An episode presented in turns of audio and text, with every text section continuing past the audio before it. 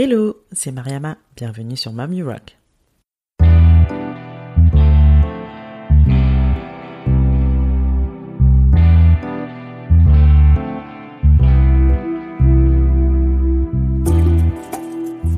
Mamie Rock est un podcast échange avec des femmes entrepreneurs et mamans. Ma volonté reste toujours la même, partir en quête d'inspiration et de motivation auprès de ces femmes qui nous partagent leur quotidien de slasheuse. Car oui, j'ai longtemps cru qu'être mère et chef d'entreprise pouvaient être incompatibles. La bonne nouvelle, c'est que j'avais archi faux et ces parcours ne le prouvent bien. Je suis moi-même aujourd'hui maman de deux petits bouts et je vis une belle aventure entrepreneuriale. Ma mission ici est de vous inspirer à travers tous ces témoignages pour mener à bien vos projets et vous aider à croire en vos idées. Si vous souhaitez en savoir plus sur la naissance de ce podcast, je vous invite à écouter la bande-annonce de la saison 1. Maintenant, prenez place, c'est parti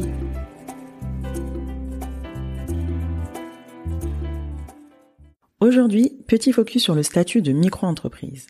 Et pour ce faire, j'ai eu le plaisir d'accueillir Stéphanie, fondatrice de J'aime la paperasse. Et oui, ça existe. Elle est formatrice en création et gestion d'entreprise et va nous faire un tour d'horizon sur ce statut tant prisé. Attention, ce n'est pas fait pour tout le monde et on va vous l'expliquer pourquoi. Pour un peu plus de détails sur le choix des statuts juridiques, je vous renvoie à l'épisode Rock Your Business numéro 4 avec mon amie Estelle, avocate en droit des affaires. Bonne écoute Bonjour Stéphanie Bonjour Mariama. Alors Stéphanie, euh, tu accompagnes aujourd'hui les micro-entrepreneurs dans, dans, la création et la gestion de leur entreprise. Donc c'est amené à évoluer, si j'ai bien compris, vers les autres formes juridiques. Mmh c'est ça. Euh, Est-ce que tu peux te présenter, nous parler un petit peu de ton activité? Ok. Donc, euh, je suis la créatrice de J'aime la paperasse. Je suis formatrice en création, gestion d'entreprise, mmh. avec euh, une spécialité donc dans tout ce qui est administratif. Donc, c'est vrai qu'aujourd'hui, c'est principalement la micro-entreprise, mais euh, après, il y aura d'autres euh, d'autres points. Voilà, on va pas tout dévoiler tout de Ouais. suite, mais Faire du d'autres teasing. points. voilà, toujours autour de l'administratif et de façon un peu plus large l'organisation. D'accord, ok. Est-ce que tu peux, alors aujourd'hui on est là en tout cas pour parler de la micro-entreprise, est-ce que tu peux nous dire pour qui c'est adapté et euh, dans quel cas de figure? Alors, la micro-entreprise, c'est idéal bah, généralement pour tester son projet parce que ça a l'avantage d'être euh, très souple, euh, rapide à créer, Mhm. facile à créer, gratuit. Mhm. Ça, ça fait une différence aussi. Et euh, c'est euh, c'est un système euh, fiscal et social qui est assez avantageux.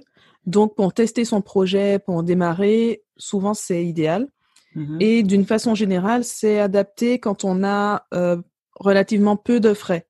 Donc les entreprises, donc souvent quand on est euh, freelance par exemple, euh, c'est très bien parce que ce sont des activités où on a peu de frais Mhm. et du coup au niveau fiscal et social, c'est avantageux. D'accord, ok. Est-ce que euh, c'est un statut qui est compatible avec euh, bah, le statut de demandeur d'emploi? Alors oui, c'est possible. Euh, après concrètement, c'est hum, ça se gère différemment selon que tu aies créé ton entreprise avant ou après être devenu demandeur d'emploi. Mhm. Donc après, les, les modalités pratiques seront différentes pour euh, le- l'allocation chômage en fait, pour D'accord. savoir si tu peux l'accumuler en totalité ou pas. Mais D'accord. dans tous les cas, oui, c'est c'est cumulable. D'accord. Et avec le statut de salarié, parce que du coup, ce, ce qu'on dit souvent, c'est que la micro-entreprise a été créée de base pour euh, pour générer des revenus complémentaires. Donc, avec le statut de salarié, comment ça se passe? Alors pour la plupart des gens, en fait, euh, bah tu crées librement ton activité, tout simplement. Il faut quand même regarder si tu as des clauses dans ton contrat de travail qui euh, qui restreignent les activités que tu peux faire à côté, mais généralement c'est très libre. Euh, la particularité, c'est pour les fonctionnaires où là c'est beaucoup plus compliqué avec euh, demande d'autorisation. Le cumul, c'est possible euh, sans problème, oui. D'accord. Donc, tu déclares ton chiffre d'affaires, du coup, à côté de, enfin, de ce que tu gagnes, en tout cas en termes de, de salaire. euh, euh, mensuellement. C'est une déclaration mensuelle aussi de chiffre d'affaires. Ça se passe. En fait, ça se passe comme si tu n'avais pas d'activité salariée. C'est ça que je veux dire. Comment tu déclares ton Oui, revenu complémentaire? Ok. Ce sont vraiment deux activités distinctes. Donc, euh, peu importe que tu sois salarié ou pas, au niveau de ta micro-entreprise, ça ne change rien à tes déclarations. D'accord. Euh, donc, tu l'as dit tout à l'heure, créer sa micro-entreprise, c'est gratuit. Comment ça se passe? Tout se fait euh, obligatoirement en ligne? Oui, même si euh, les, les, documents existent toujours, hein, il y a toujours moyen de traiter euh, avec les, les, formulaires papier, mais normalement aujourd'hui ça doit se faire en ligne, Mmh. sauf si on passe directement, pour ceux qui ont une activité artisanale par exemple, ils peuvent passer directement par la chambre de métier, et ça peut se faire avec le formulaire papier, Mmh. mais à ce moment-là par contre le service est payé, est payant pardon. D'accord, donc autant le faire en ligne en fait au final. Bah oui. si c'est gratuit. Après, bon, c'est vrai que pour certaines activités, puis les, les personnes qui seront vraiment mal à l'aise euh, avec l'informatique, euh, ça... mmh. avec l'informatique, et puis bon, même euh, l'aspect administratif, mmh. voilà, répondre à toutes les questions, les formulaires. C'est vrai que parfois, ça, ça, peut être utile de passer euh, bah, par les services de la chambre de métier ou la chambre de commerce. Mmh. Euh, D'une façon générale, oui, autant le faire en ligne. Ok. Euh, donc on le rappelle, c'est gratuit parce qu'il y a des sites qui proposent de le faire monnayant une somme. Oui, mmh. oui, oui, oui. Donc, donc effectivement, sur les plateformes officielles qui mmh. correspondent au service de l'État, c'est gratuit. D'accord. Euh, je mettrai les liens du coup, euh, je pense dans le descriptif de l'épisode, mais il me semble que c'est euh, le site, enfin je crois c'est portailautoentrepreneur.com ou quelque chose comme ça pour faire pour faire sa création de micro-entreprise. Je sais pas si tu les as en tête. Mais... Alors non, ouais. c'est pas un site officiel ça. Ah, c'est pas un site officiel. oh, ah, tu m'as. Comme non, quoi, non, tu la, le, la plateforme officielle, c'est autoentrepreneur.ursaf.fr. D'accord, ok. Voilà, c'est la plateforme des micro-entrepreneurs. C'est là donc qu'on peut faire sa création d'entreprise. Mm -hmm. C'est aussi là qu'après on fait ses déclarations de chiffre d'affaires, qu'on gère ses cotisations sociales, euh, tout ça. D'accord. Après, euh, il y a d'autres plateformes officielles. Mm -hmm. euh, Guichet Entreprise, qui est une plateforme euh, générale. D'accord. Qui passe le cadre de la micro-entreprise et qui Mhm. peut gérer toutes euh, sortes d'activités. Mhm. Alors que l'UNSAF ne traite pas toutes les activités. Normalement, l'UNSAF, c'est pour les professions libérales. Mhm.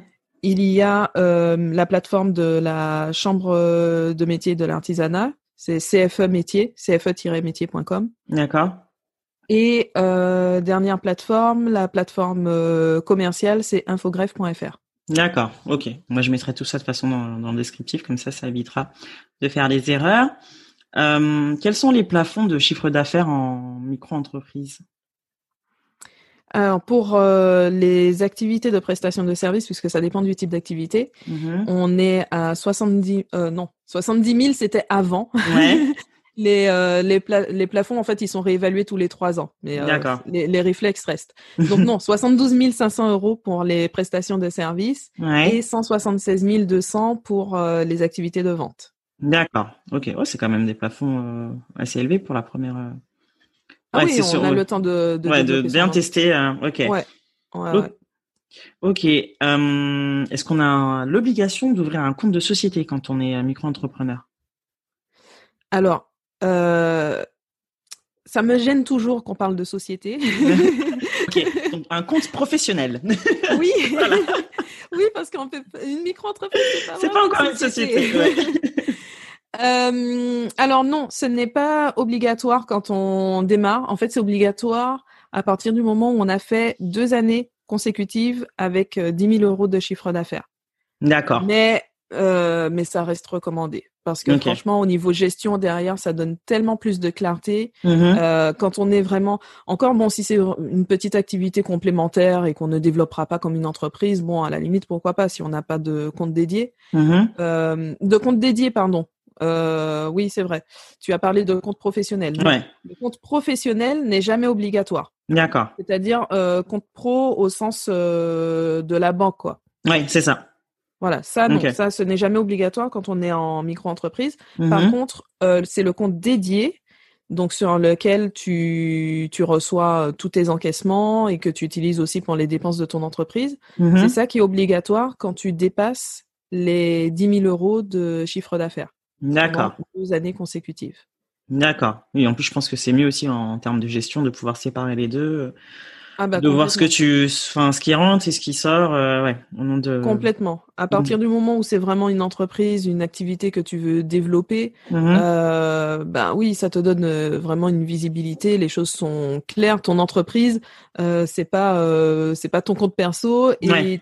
tu as surtout cette vision que hum, le, le chiffre d'affaires, donc ce que tu vas encaisser, c'est pas tout ne va pas dans ta poche. Il y a toutes les dépenses derrière, les cotisations et tout ça. Donc après, c'est beaucoup plus clair.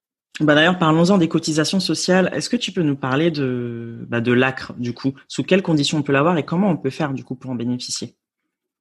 Alors, l'ACRE, donc pour la précision, c'est la réduction de cotisation sociale qui est accordée en début d'activité.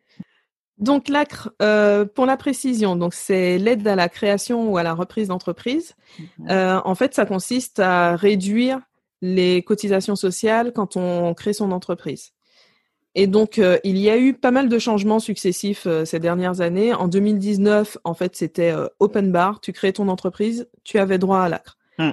Là, en 2020, on est revenu aux conditions qui existaient avant pour les micro-entreprises. Mm-hmm. Et donc, il faut remplir un des critères. Donc, ça vise en particulier les demandeurs d'emploi. Mm-hmm. Et après, il y a quelques critères comme l'âge ou euh, le fait d'être euh, les, les, parents qui sont euh, à temps partiel et qui ont l'aide de la CAF qui compense ce temps partiel. Mais après, c'est vraiment, c'est vraiment marginal, quoi.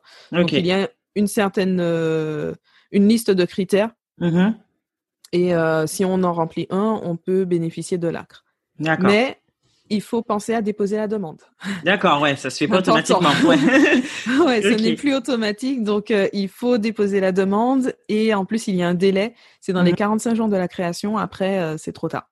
Donc il faut le faire en ligne aussi ou c'est une... ça, se fait au moment de la création d'entreprise la demande? Bon, dans les 45 jours, on a compris, mais on peut le faire au, moment où tu crées ton entreprise en ligne. Tu peux faire cette demande là ou ça se fait euh, à part?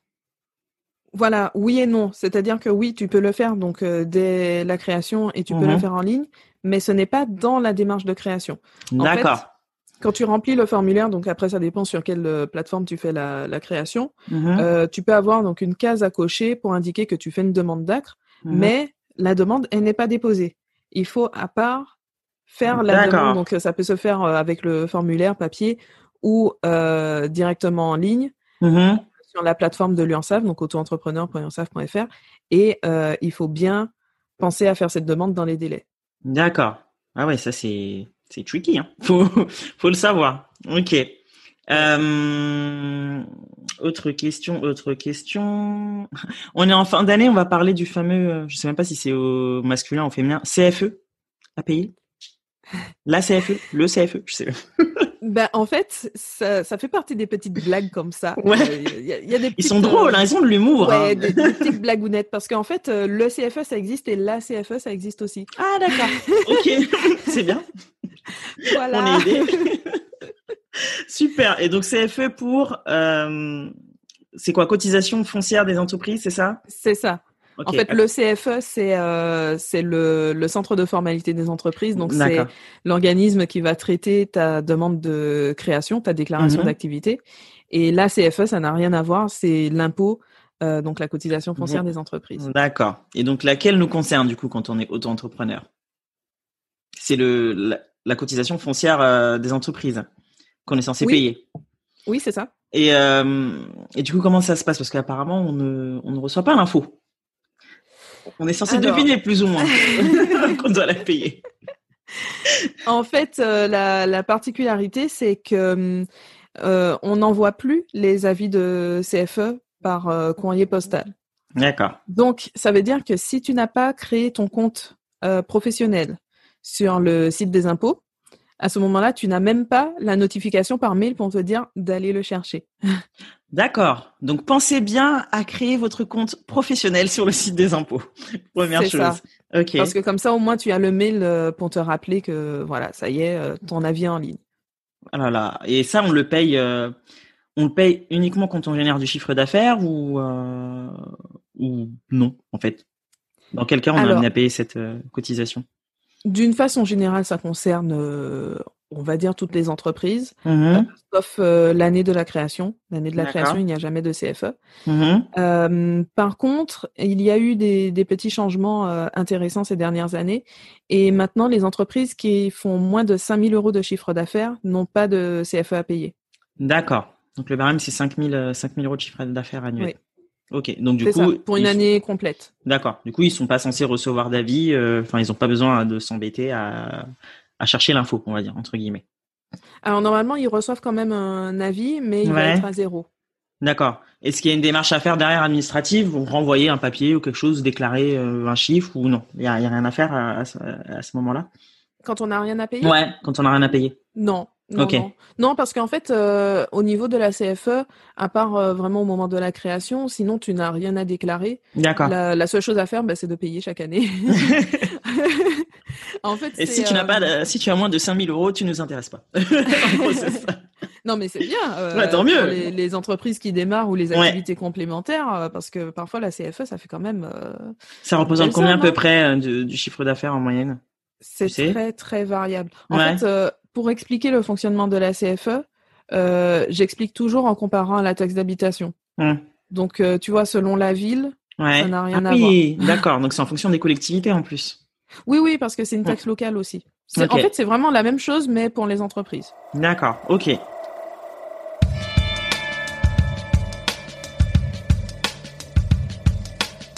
Est-ce qu'il existe des aides euh, à la création d'entreprise quand on est euh, micro-entrepreneur?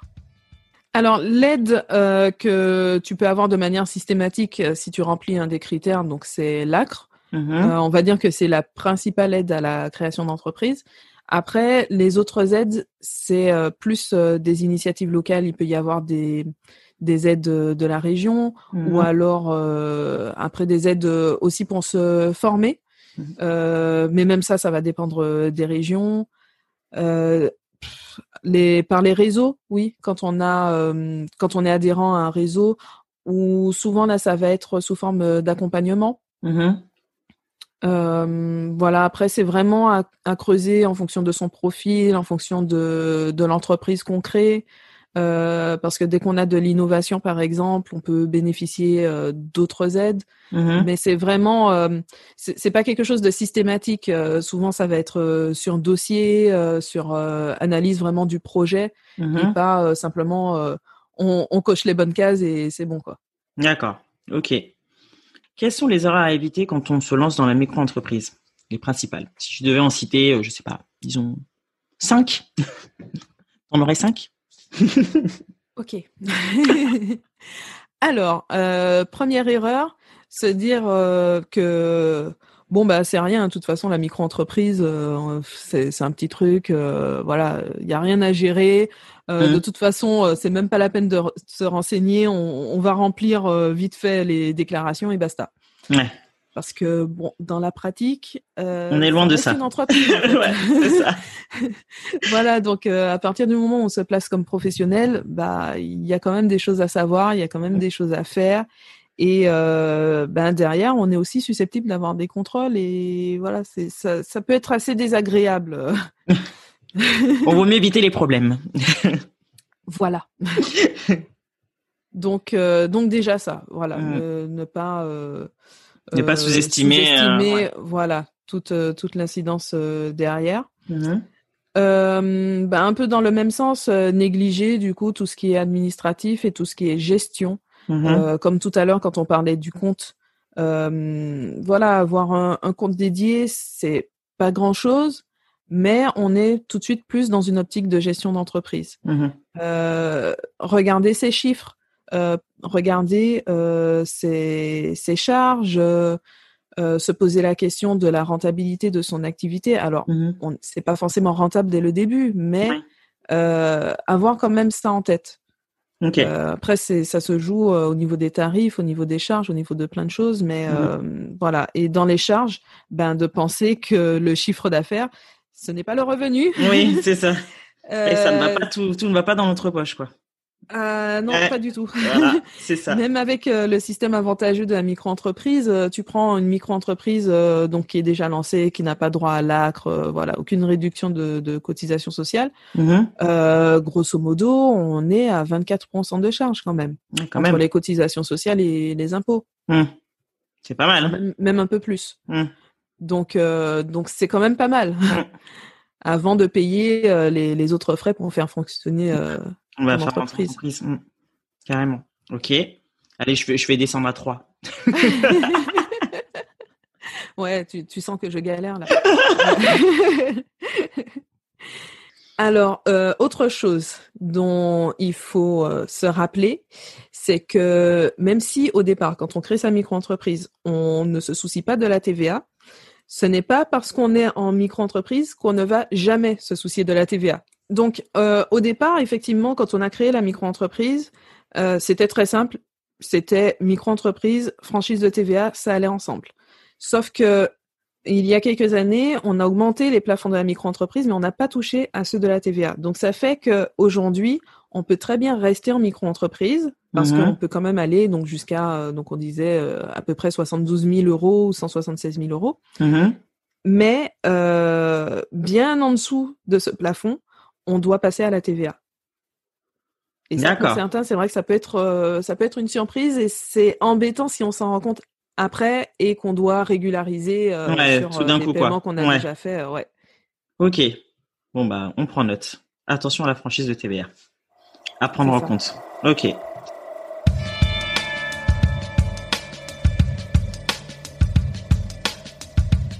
Et comment ça se passe quand on veut faire la transition, quand tout fonctionne bien, qu'on expose les plafonds et qu'on veut passer en société? Est-ce qu'il faut fermer sa micro? Est-ce qu'il y a une transition spéciale à faire?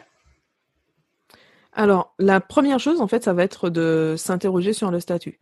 Mm-hmm. Euh, en gros, si on ne fait à peu près rien, on passe en entreprise individuelle classique. Mm-hmm. Mais euh, au niveau gestion, c'est vraiment totalement différent de la micro-entreprise.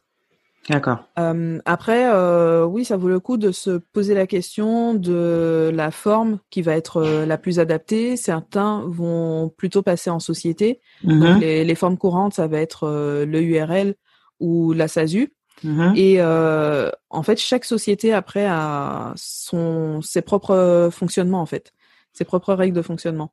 Donc euh, les, pratiques générales, c'est que il y a quand même la rédaction des statuts, euh, des publications à faire. C'est quand même beaucoup plus lourd en, termes de gestion dès la création et en, en termes de coûts aussi, parce que tout ça, ce sont des formalités payantes plus le coût euh, généralement du spécialiste qui va aider à rédiger les statuts et voilà faire tout, tout l'accompagnement. Mm-hmm.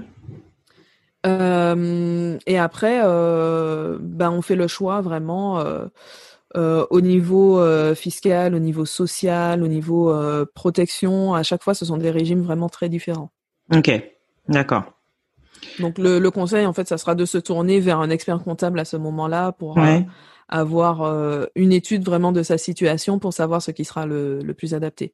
Ok, super. Euh, Est-ce que tu as des outils de gestion euh, favoris à nous recommander pour gérer sa micro-entreprise? Oui, alors euh, j'en ai testé quelques-uns. Mhm. Et celui qui a retenu mon attention, c'est Freebie. Mhm. Et voilà, c'est celui que j'ai adopté aussi personnellement. Il il, est super pratique en fait. et il te sauve la vie. Avec ouais, ouais, ouais. Bah comme euh, pouvoir importer directement les, les transactions de son compte bancaire. D'accord. Vachement pratique. Ok. voilà, plutôt que de remplir tout à la main. ouais. Donc as toute, toute une partie facturation, une partie. C'est ça. Tu fais la facturation dessus et puis toute la tenue de la comptabilité. Et mm-hmm. du coup, en quelques clics, tu peux rattacher directement les transactions à tes factures. Euh, souvent, ça peut même rattacher automatiquement. Si le libellé est assez complet, ça détecte euh, le bon client, euh, ah la facture et tout. Donc, Super ça. Ouais. Ok. Ouais, ouais. Et puis, et puis le SAV. ça fait vraiment la différence. voilà, dès qu'on a un souci, le support, il est là, on pose une question, ils sont réactifs, sympathiques. Donc, ils sont basés en France, du coup? Oui. ah ouais, donc c'est pratique ça. Ok. Super. Bon bah top. Bah écoute euh, Stéphanie, je te propose de nous présenter parce que tu fais aussi euh, une formation sur euh, bah, la gestion de sa micro-entreprise. Est-ce que tu peux nous en dire un tout petit peu plus pour les personnes qui sont intéressées? Je mettrai les liens de façon vers ton compte et vers le site internet, mais est-ce que tu peux nous le présenter en quelques mots? Oui. Donc effectivement, je propose une formation pour aider à créer et gérer sa micro-entreprise parce que mine de rien, déjà à l'étape de création, il y a certaines questions qu'on peut se poser. Mm-hmm. Euh, je prends un exemple euh, tout bête, euh, enfin tout bête, le versement libératoire par exemple. voilà, ça Des de l'impôt, grand hein. chose, mais mm-hmm. voilà, savoir on le prend, on le prend pas, à quel moment c'est mm-hmm. intéressant ou pas. Bah voilà, ce sont des questions qu'on qu'on peut se poser et ça permet de de voir toutes les bases déjà avant la création, de d'affiner son projet et après de, de faire les étapes euh, tranquillement en étant guidé. Mm-hmm. Euh, dans cette formation, on voit aussi toute euh, toute la partie gestion, donc la facturation, la comptabilité, les différentes obligations, mm-hmm. comment faire ses déclarations au niveau impôt, au niveau cotisation. Et puis le but aussi derrière, c'est de comprendre vraiment comment ça fonctionne. ça fait que derrière, s'il y a un problème, tu es plus à même de, de t'en rendre compte, mm-hmm. euh, de savoir comment réagir. Et euh, ça permet surtout de... Ben, ça permet aussi de, de, prendre confiance en soi, mine de rien, parce que quand on touche à l'administratif, bah, ça peut paraître flou. Mm. Euh, voilà, Carrément. Il y, a plein de choses. c'est euh, un on pas forcément. Hein. Mm. Euh, voilà, hein, quand on est indépendant, ça n'a rien à voir avec le salariat au niveau mm. gestion. Et il y a des choses qui ne s'inventent pas et donc ça permet d'être plus à l'aise parce que euh, bah, tu as de bonnes bases en fait pour démarrer. Ok, super. Euh, bah, du coup, je, ça me fait penser à une question fondamentale. Est-ce qu'il y a, il y a un changement par rapport à la situation actuelle? On est en confinement euh, par rapport aux aides qui sont octroyées aux, aux auto-entrepreneurs. Est-ce qu'il y a eu des nouveautés au niveau législatif là-dessus? Alors ça, bon, euh, ça bouge, euh, ça bouge régulièrement. Hein. On suit euh, l'actualité.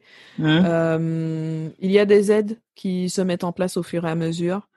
ben, la principale, donc le, le, fonds de solidarité, qui est ouvert aussi aux micro-entreprises. mais même ça, les, les, règles, elles ont encore évolué. en fait, c'est au fur et à mesure de ben, l'évolution de la crise, la fermeture ou non des commerces, mmh confinement ou pas que, que, les aides euh, évoluent. Euh, ça dépend du secteur d'entreprise aussi. Mm-hmm. Est-ce que c'est une obligation de fermer ou simplement une perte de chiffre d'affaires? Euh, donc pour la plupart des entreprises, ça permet d'avoir une aide jusqu'à 1500 euros, mais là, depuis, donc je crois que c'est depuis le mois de novembre, en fait, non, pour, certaines entreprises, c'est même euh, dès octobre, donc là, ça, dépend du secteur. Euh, ça peut aller jusqu'à 10 000 euros. Euh, voilà, après, il y a d'autres d'autres aides qui sont mises en place au niveau des cotisations, par exemple. Mmh tout le réseau URSAF, Sécurité sociale des indépendants mettent des aides en place. Là, après, ça sera vraiment euh, en fonction de la situation. En fait, il faut vraiment faire une demande euh, justifiée, motivée, et euh, à partir de là, on voit ce qui est possible. D'accord. ce qu'il faut savoir aussi, quelle que soit la situation, même si on n'a pas droit à ces aides, les administrations feront preuve d'une certaine clémence par rapport au délai de paiement. Donc, si on est en difficulté, il vaut mieux faire le pas de, contacter l'administration et de voir ce qui peut être mis en place. Donc, soit pour différer, soit pour étaler les paiements, mhm. plutôt que de juste euh, laisser ça dans un coin. Ok. Ok, ça marche. Est-ce qu'il y a un endroit, un espace où on peut justement se renseigner, suivre un petit peu l'actualité là-dessus ou euh? Euh, bah, C'est sur le site du ministère de l'économie. Mm-hmm. Après, euh, on a plus de détails sur certaines aides. Euh, bah, par exemple, sur euh, autoentrepreneur.ursaf.fr. D'accord. Il y a euh, le, le, détail bah, des aides qui concernent surtout les micro-entrepreneurs et puis en mm-hmm. particulier pour ce qui concerne l'URSAF, la partie cotisation sociale. Mm-hmm. il y a certains détails aussi sur le site des impôts. une petite précision aussi, comme on parlait de la CFE, euh, certaines collectivités ont décidé de d'accorder une exonération de CFE exceptionnellement pour cette année. Euh, mais là, c'est vraiment sur, euh, sur décision de la collectivité. D'accord, ok. Et pareil, ça, ça peut être limité à certains, certains secteurs d'entreprise. voilà, okay. c'est voté au niveau local. Mais pour, pour, certains, ça peut faire une différence. Ouais, c'est pas mal. Ouais, faut, faut se renseigner quoi du coup. Ok, super.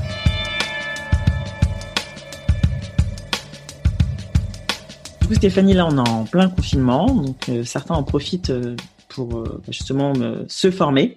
Donc, on a parlé du, on parle beaucoup du compte CPF, du fameux DIF qu'il faut utiliser avant le 31 décembre, si je dis pas de bêtises. Est-ce que tu peux nous en dire un petit peu plus sur les aides qui existent à la formation aujourd'hui, bah, pour les créateurs, repreneurs d'entreprise, ou même pour les personnes qui souhaitent justement monter en compétences? Alors, euh, juste une précision, euh, c'est intéressant que tu parles du DIF. Euh, alors, ce qui devait être fait donc avant le 31 décembre, mm-hmm. c'est pas de d'utiliser ses droits, c'est de les inscrire sur son CPF. CPF, d'accord, de les transférer. même, exactement, même si tu ne tu ne les utilises pas forcément tout de suite, mais il mm-hmm. faut que ce soit inscrit. Et là, en fait, c'est prolongé, donc ce n'est plus jusqu'au 31 décembre, c'est jusqu'au 30 juin 2021. Ah, super. Donc on a droit à six mois de plus. Ok. Voilà, mais bon, Mmh. C'est c'est pas très long à faire. Oui, euh. ça prend cinq minutes quoi. voilà. Le, en fait, la seule chose qui prend du temps, c'est de retrouver le. Oui, c'est ça. Le, le, montant en fait. Le montant, ouais, c'est ça. Bon, moi ça va. Je crois que j'en avais pas, j'en avais pas de toute façon, mais effectivement, oui. Parce que comment tu fais pour trouver l'info? Faut que tu fasses appel à ton ancien employeur? Comment, enfin, comment ça se passe? Bah, normalement, tu l'as sur euh, la fiche de paie de. Euh, c'est 2015, si non Je ne me trompe pas, ça doit être décembre 2014 ou janvier 2015. D'accord, ok. Donc, euh, voilà, ça euh, demande quand même d'aller dans les archives. Ouais, de chercher, ouais. Et d'avoir bien conservé ses fiches de paie. oui. ok, super. Euh, et du coup, oui, dans ce qui est des aides à la formation, qu'est-ce qui existe aujourd'hui? Oui, alors on, commence à en parler un peu plus. on a un vrai droit à la formation en France et c'est dommage que beaucoup de personnes ne soient pas au courant. Donc ce droit à l'information, souvent on, le sait un petit peu quand on est salarié, mhm. et quand on devient indépendant, on se dit que bah non, ça y est, c'est terminé. Et non. Pour les indépendants, il y a ce qu'on appelle les fonds de formation qui permettent d'avoir des prises en charge de ces formations. Donc selon, en fait, c'est en fonction de l'activité. Mhm. Euh, tu dépends d'un fonds de formation différent. Euh, pour citer les principaux, donc on a le FIFPL qui s'occupe des professions libérales, le FAFCA qui s'occupe des artisans et l'AGFIS pour les commerçants. Donc quand on est en micro-entreprise, euh, on tourne sur ces trois-là.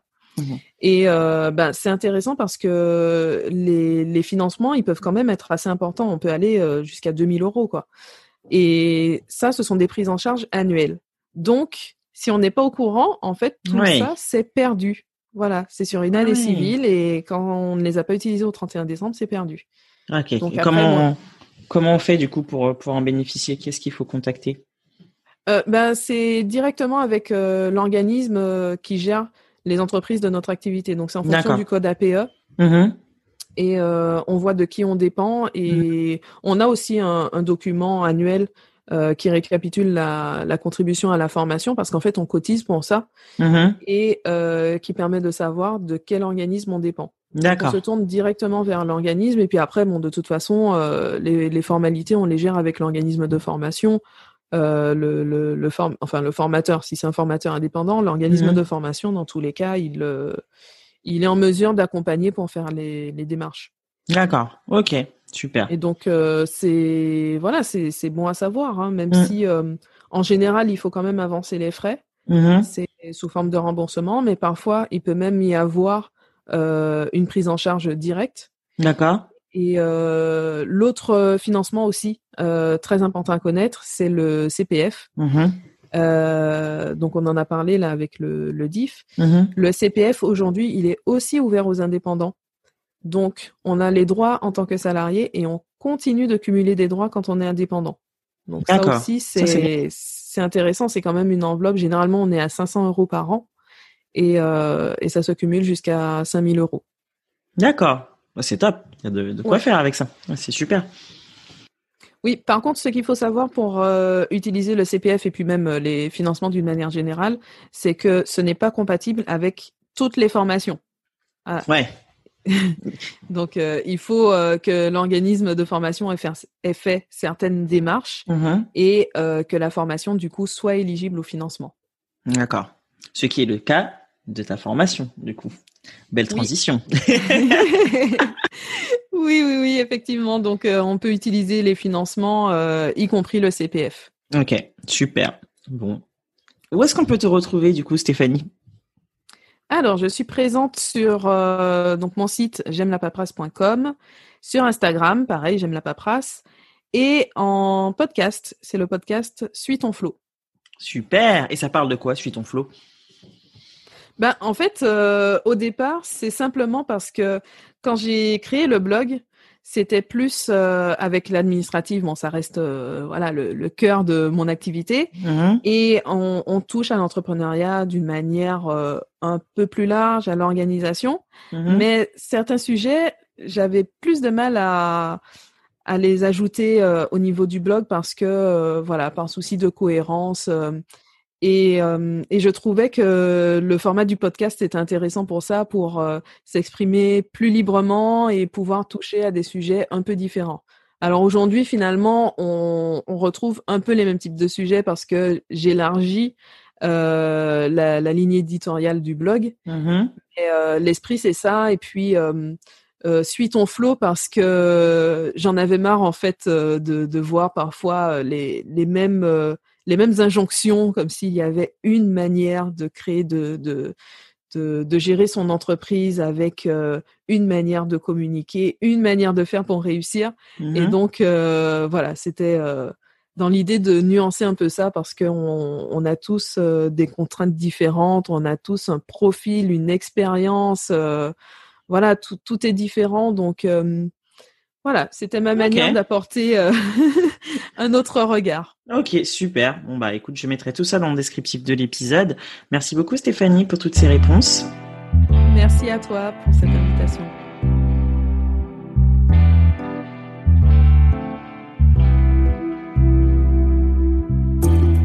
Merci pour votre écoute.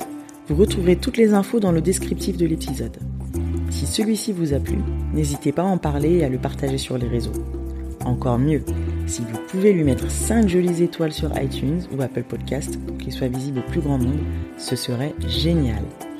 Pour ne rien rater du podcast, rendez-vous sur Instagram, MomUrockFR. À bientôt!